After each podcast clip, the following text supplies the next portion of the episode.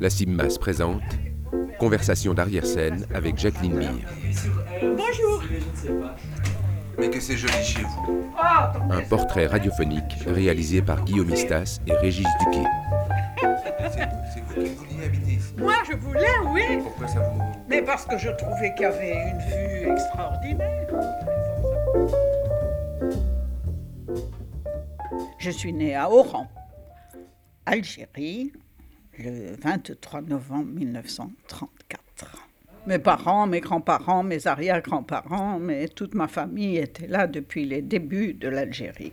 Ça reste, euh, ça reste mes racines. C'est là que j'ai vécu mes 18 premières années. Et, et donc, euh, c'est toute mon enfance, c'est toute ma famille, c'est tous mes repères, c'est la lumière, c'est les couleurs, c'est la végétation, c'est la mer. Je crois que, c'est ça qui m'a peut-être donné envie d'un ailleurs. Voilà. Euh, J'étais au bord d'une mer, je ne savais pas ce qu'il y avait de l'autre côté, et finalement, c'était comme un appel de, curiosité, en tout cas de, de vouloir aller apprendre autre chose que ce que je connaissais et qui euh, peut-être ne me suffisait pas. Mais je suis une émigrée, en somme. Quand j'étais petite et qu'on était à la plage l'été, j'organisais des spectacles. Alors je, faisais l'adaptation parce qu'il y avait des journaux à l'époque euh, avec des histoires de princesses et je sais pas quoi. Alors j'organisais, je faisais le découpage, et puis alors j'organisais, je mettais les, sièges, euh, je, faisais les tickets, euh, enfin, et tous les gens de la plage venaient assister au spectacle, et puis moi je me déguisais avec des serviettes éponges sur la tête, etc., pour faire des turbans et des machins. Enfin, vous voyez que euh, j'avais, je pense déjà, une extravagance. Là, il y avait un virus. Mes parents m'ont dit oui, tu peux faire du théâtre, mais euh, c'est euh, c'est le conservatoire à Paris, c'est tout. Déjà à l'époque, il y avait plus de 300 personnes euh, qui se, qui se présentaient et on était tout de suite euh, 12 à être reçus. Et donc j'ai eu la chance ou la malchance, j'en sais rien, d'être reçu du premier coup. Je me dis que si j'avais raté, mes parents m'auraient dit maison immédiatement. Là, j'ai continué et, c'est au conservatoire que j'ai rencontré Voltaire. Et c'est comme ça que j'ai atterri à, Bruxelles, euh, lequel Claude Voltaire était né à Matadi au Congo. On avait vraiment très peu de chance de se rencontrer, c'est incroyable quand même. Il, montait un spectacle euh, sur Louis XIV déjà, et Madame de Montespan, et etc. Et, alors il m'avait abordé dans la rue en me disant euh, Voulez-vous être ma maîtresse? Alors bien entendu, un peu un clash, mais bon voilà, c'est comme ça, et on a, on a travaillé ensemble, et puis, et puis on a fait le reste ensemble aussi. Il y a devant l'amour trois sortes de femmes. Celles qu'on aime, celles qu'on épouse et celles qu'on paye. Ça peut d'ailleurs très bien être la même, n'est-ce pas? On commence par la payer, on se met à l'aimer et on finit par l'épouser. Non, mais on s'engueulait tout, tout le temps, nous. hein. On riait beaucoup, mais on s'engueulait. Non, mais euh, ce qui prouve qu'on n'était pas fait pour vivre ensemble, puisqu'après, quand on n'était plus ensemble, on s'entendait beaucoup mieux. voilà. Quel est le plus grand défaut des femmes? En vérité, c'est l'embarras du choix qui nous fait hésiter. Il avait beaucoup d'esprit. Il pouvait être très méchant. Il aurait tué son père et sa mère pour faire un mot d'esprit. Mais il était brillant et c'était au quart de tour qu'il avait quelque chose à dire, à répondre. Et cependant, il en est un qu'elles ont toutes, elles détestent les femmes. Et pas seulement les jolies femmes, non, non, non, non, celles qui sont laides aussi, car elles savent très bien qu'une femme laide peut parfaitement être adorée par un homme. Car quand on aime une femme laide, ben, il n'y a pas de raison pour que ça cesse. Au contraire, on l'aimera de plus en plus, puisque si la beauté s'altère avec le temps, la laideur, elle, au contraire, s'accentue. Les circonstances ont été telles que notre petit garçon est né euh, au mois de mars et la personne chez qui euh, je vivais ne souhaitait pas avoir euh, des enfants qui crient et donc elle nous a mis dehors Et les parents ici ont dit, bah, venez passer un mois ou deux, le temps de- que bébé soit un. Et Et puis on, est arrivé ici, on est allé voir deux spectacles, et Jean-Pierre Ray, qui dirigeait les galeries à ce moment-là, nous a engagés tous les deux. Et c'est parti, et on n'est plus retourné à Paris. voilà.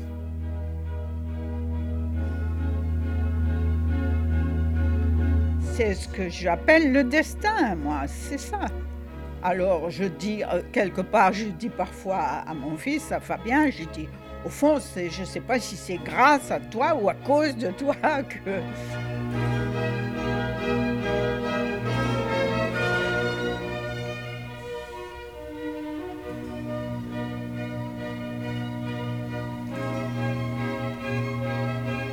on a monté euh, comme ça pour s'amuser, pour faire plaisir à une dame qu'on connaissait. Et elle voulait restaurer son, un petit château qu'elle avait en province.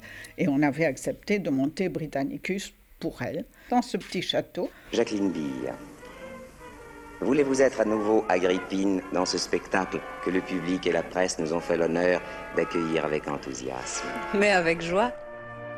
Ça a tellement bien marché qu'on s'est mis à chercher un lieu. Et on a trouvé le palais qui est devenu euh, les affaires étrangères. Et c'est là qu'on a joué Britannicus vraiment dans le grand escalier qui était la reproduction de l'escalier des ambassadeurs à Versailles.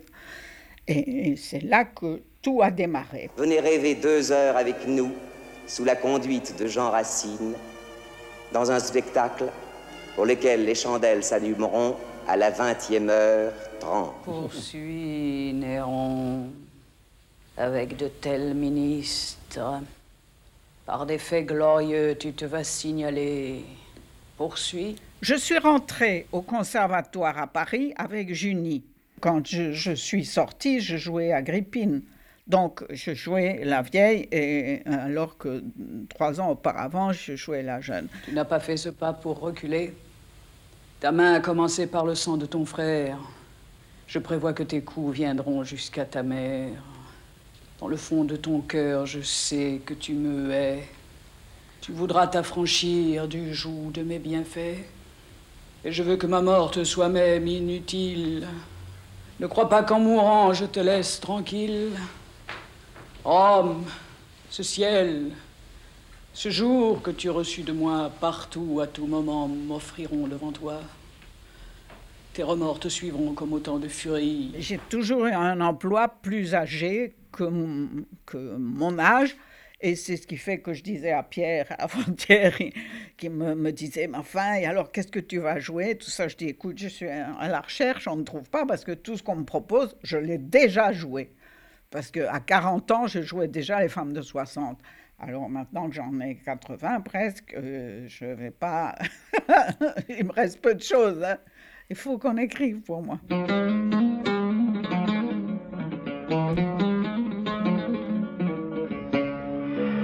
Heure troublée en Algérie, où en plusieurs endroits du territoire, une série d'attentats ont été commis dans la nuit qui précéda la... Ici Paris, radiodiffusion télévision française, ensemble du réseau. Mesdames, Messieurs, le général de Gaulle, président. De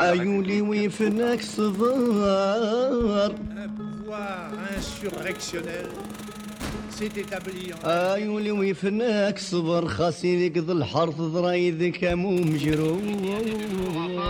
Et la lutte s'organisait contre les hors-la-loi dont on pouvait situer les rebelles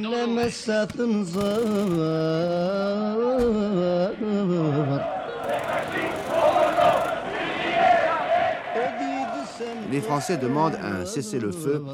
Les émeutes de décembre, la floraison des drapeaux FLN, la poussée de milliers de musulmans vers la cité européenne devaient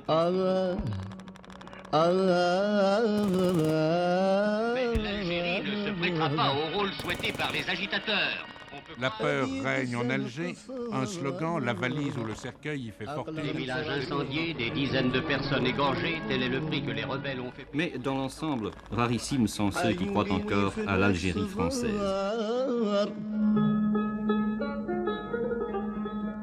Pour mes parents qui avaient la cinquantaine, ça a été euh, une détresse terrible parce qu'ils ont dû repartir à zéro.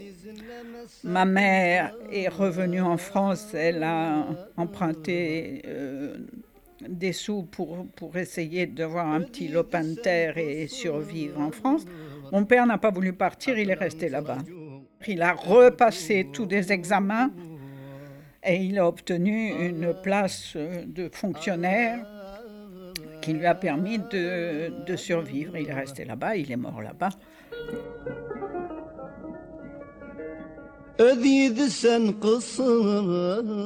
Moi, quand j'étais partie, je, n'imaginais pas que je ne reviendrais plus.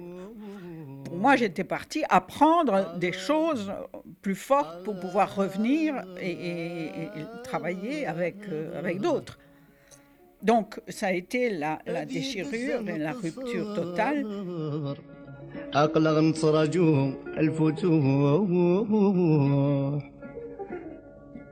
Puis, par un hasard de nouveau extraordinaire, on a trouvé l'avenue Roosevelt, qui était un hôtel particulier absolument somptueux, où on pouvait jouer dans quatre lieux différents. Parce qu'il y avait des grands salons et il y avait le hall d'entrée qui était absolument exceptionnel, où, vraiment il y avait un très bel escalier. Enfin, on changeait, à chaque acte, on changeait, on jouait le deuxième acte dans un autre salon, etc. Les gens adoraient ça. Et puis alors en bas, il y avait un endroit où on avait installé un bar où les gens pouvaient rester après. Euh, bon, enfin, c'était très, très, très sympa. Ah, C'est un grand malheur pour moi d'être obligée d'épouser ce vilain monsieur Jercourt. Il le faut, mon enfant. C'est à ce prix que vous pourrez être heureux. Les liaisons dangereuses, Heureuse magnifiques. Avec monsieur Jercourt Mais oui. Aussitôt contente de vous. Votre maman vous mariera. Et alors, plus libre dans vos mouvements, vous pourrez à loisir quitter Valmont pour prendre Danceny. Ou même les garder tous les deux. Tous les deux? Mais ça ferait trois Voilà. Ah Et nous, on jouait. Il y- avait un côté que les gens adoraient, qui était un peu un rien de vo- voyeurisme comme ça.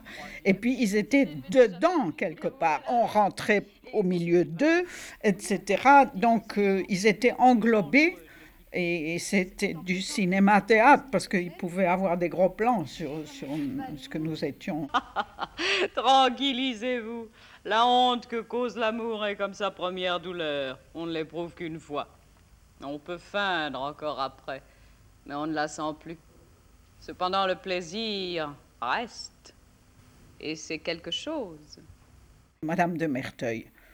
J'ai eu un plaisir fou à jouer cette femme qui est une pure ordure, qui, était... C'est un monstre, hein, c'est un monstre.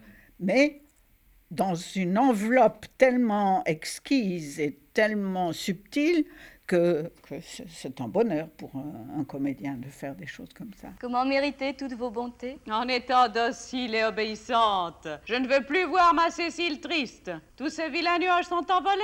Oui, madame. C'est promis? C'est promis. Je crois que le le théâtre, c'est un exutoire. hein. C'est c'est une chose qui permet à la fois de, de sortir des, des- des choses qu'on voudrait cacher et en même temps de rêver et de, de pouvoir euh, exprimer des fantasmes, des, je ne sais pas, des, des choses peut-être inavouables ou, ou, ou inavouées, je ne sais pas.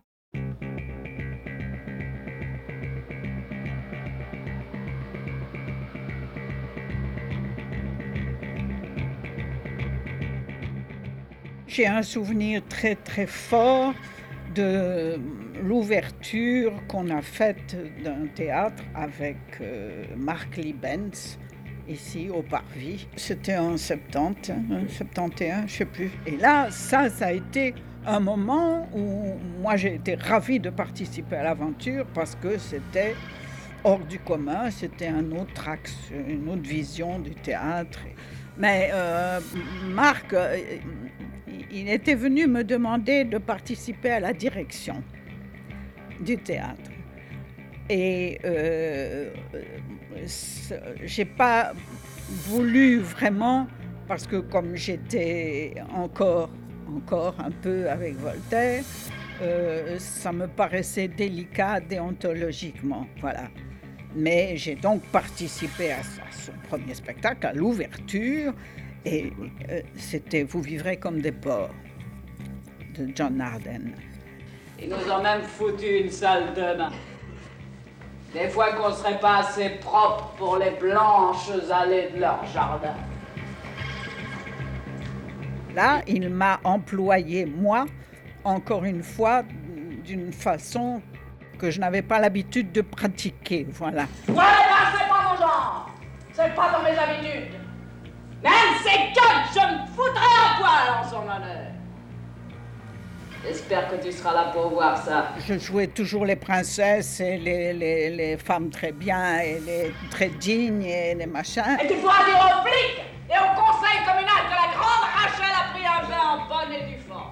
Mais là, j'étais une bohémienne et je, je me roulais par terre avec des mecs, etc. Enfin bon, euh, voilà. Donc c'était pour l'époque un petit changement.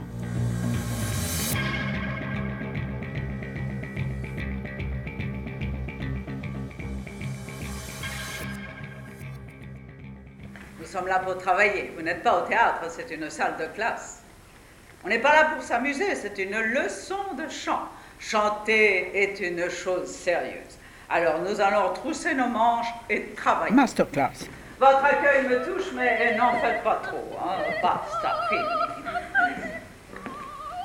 C'est un personnage, hein, Calas. C'est là le prototype de la chanteuse. Hein.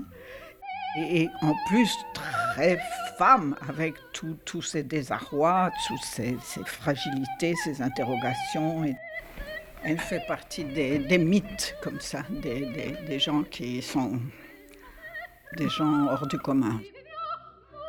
Bienvenue. Vous avez le trac Oui, un peu. Un peu seulement. Vous devriez avoir un trac énorme. C'est tiré de, des masterclass qu'elle a, qu'elle a données à New York. Donc c'est simplement euh, trois chanteurs euh, qui, qui, viennent. Tous ces gens qui sont là à vous regarder, prêts à vous juger à l'affût de votre voix, moi je serais mort de peur. Oh, mais je le suis, je le suis. Eh bien, il ne faut pas. Pouvez pas chanter si vous avez les nerfs fragiles. Et au travers de cela, elle se remémore sa vie, son désir d'enfant, le drame qu'il a eu quand il l'a obligée à se faire avorter, etc. Il me voit, mais à présent moi aussi je peux les voir. Enfin ensemble dans une même salle. Ils sont tous à mes pieds. Ils ne sourient plus. Ils retiennent leur respiration. À chaque phrase, je m'approche un peu plus de la rampe. La salle s'éclaire au fur et à mesure que ma voix monte. Ma revanche est totale. Mon triomphe est total. Les applaudissements me transportent. Je n'ai plus qu'une seule note à chanter. Voilà, c'est fini.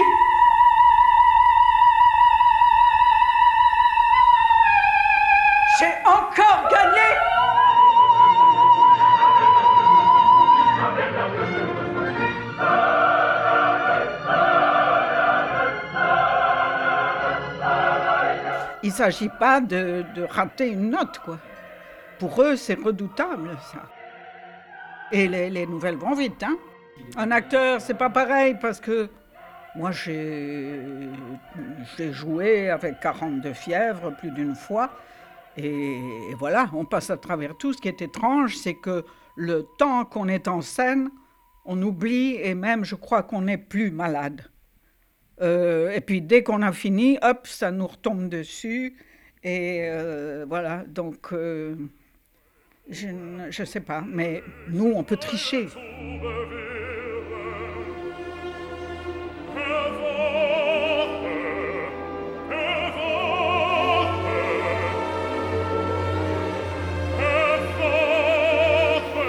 Wagner.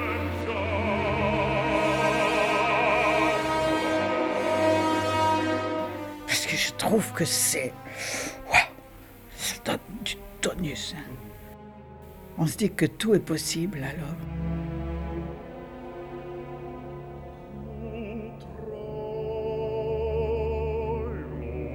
C'est pas, pour moi, c'est pas de l'opéra, ça, c'est, c'est du chant pur. J'ai des frissons rien que d'en parler.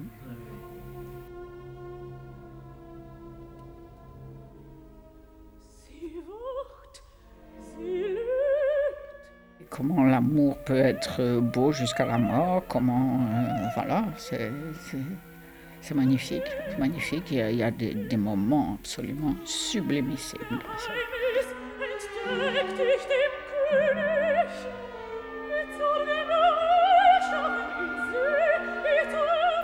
Moi, j'ai toujours été une grande amoureuse. hein. Je crois que ça a dû commencer à 15 ans, chose comme ça.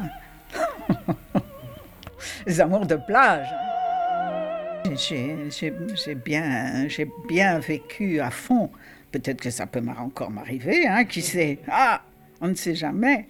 Mais enfin, bon, maintenant on se calme, hein, on se calme un peu. Mais, je pense que c'est fondamental d'aimer. D'ab- D'abord, je crois qu'on ne pourrait pas faire ce métier si on n'avait pas une capacité d'amour euh, de- d'aller à fond dans, dans les choses. Je crois que c'est très important de ne pas avoir peur de se perdre. C'est une façon de se trouver aussi. Il faut, ça vaut la peine, les choses valent la peine d'être vécues. Voilà. Même si parfois ça fait mal, même. Mais il y a toujours quelque chose de beau et puis on sent qu'on est vivant, quoi. C'est tout.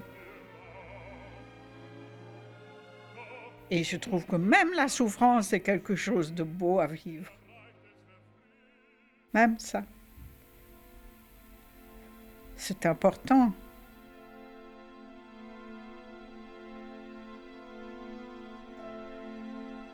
La salle attend.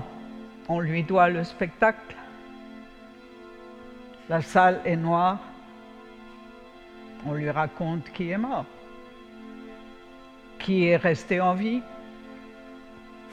qui criait. On lui dit comme la mer était bleue, quelle châteleur c'était, comme la pierre est blanche. J'ai du courage, je suis quelqu'un de courageux. Parfois la vie est difficile. Euh, il, faut, il faut assumer, il faut, il faut endosser, il faut, faut réfléchir, il faut essayer de comprendre euh, pourquoi, pourquoi on est là, pourquoi des choses euh, se font bien ou se font mal.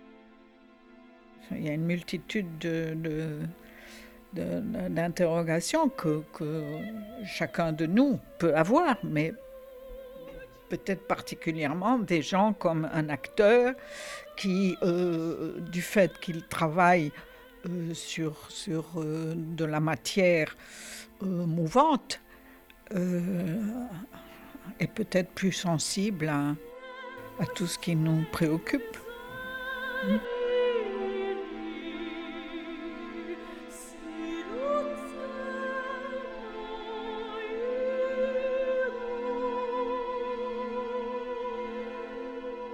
Quoique j'ai joué pendant tout ce temps, cette douleur s'introduisait dans le rôle. Elle jouait, elle aussi. Tu ne sais plus qui tu es, qui tu as été. Tu sais que tu as joué. Tu ne sais plus ce que tu as joué, ce que tu joues. Tu joues. Mais nous aussi, on est en laboratoire, hein, dans, notre métier. hein. On, farfouille là dans les sentiments. hein. Et- et c'est pour ça que je pense qu'il faut être très cartésien quelque part, très planté dans la réalité, dans la vie, pour pas disjoncter. Parce que ça, ça arrive. Tu sais que tu dois jouer, tu ne sais plus quoi tu joues, ni quels sont tes rôles, ni quels sont tes enfants vivants ou morts, ni quels sont les lieux, les scènes, les capitales, les continents où tu as créé la passion des amants. Mon Dieu que c'est difficile de vivre, que c'est difficile. Moi, je trouve Je n'ai pas peur de la mort, mais j'ai peur de la vie.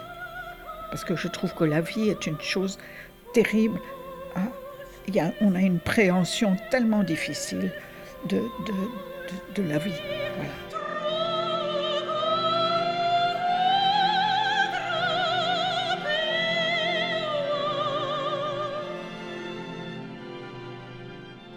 Sauf que la salle a payé et qu'on lui doit le spectacle. Tu es la comédienne de théâtre, la splendeur de l'âge du monde, son accomplissement, l'immensité de sa dernière délivrance.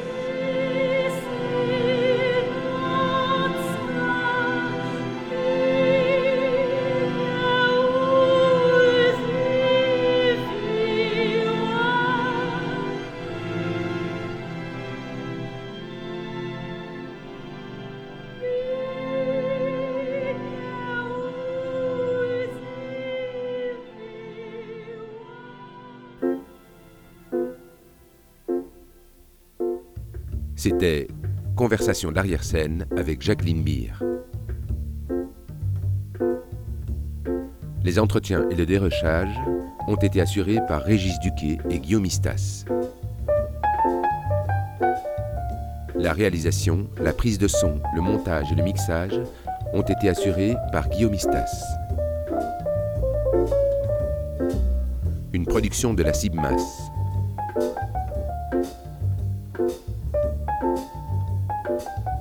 Les archives proviennent de la Sonuma, de la collection personnelle de Philippe Sireuil et du Théâtre du Parc.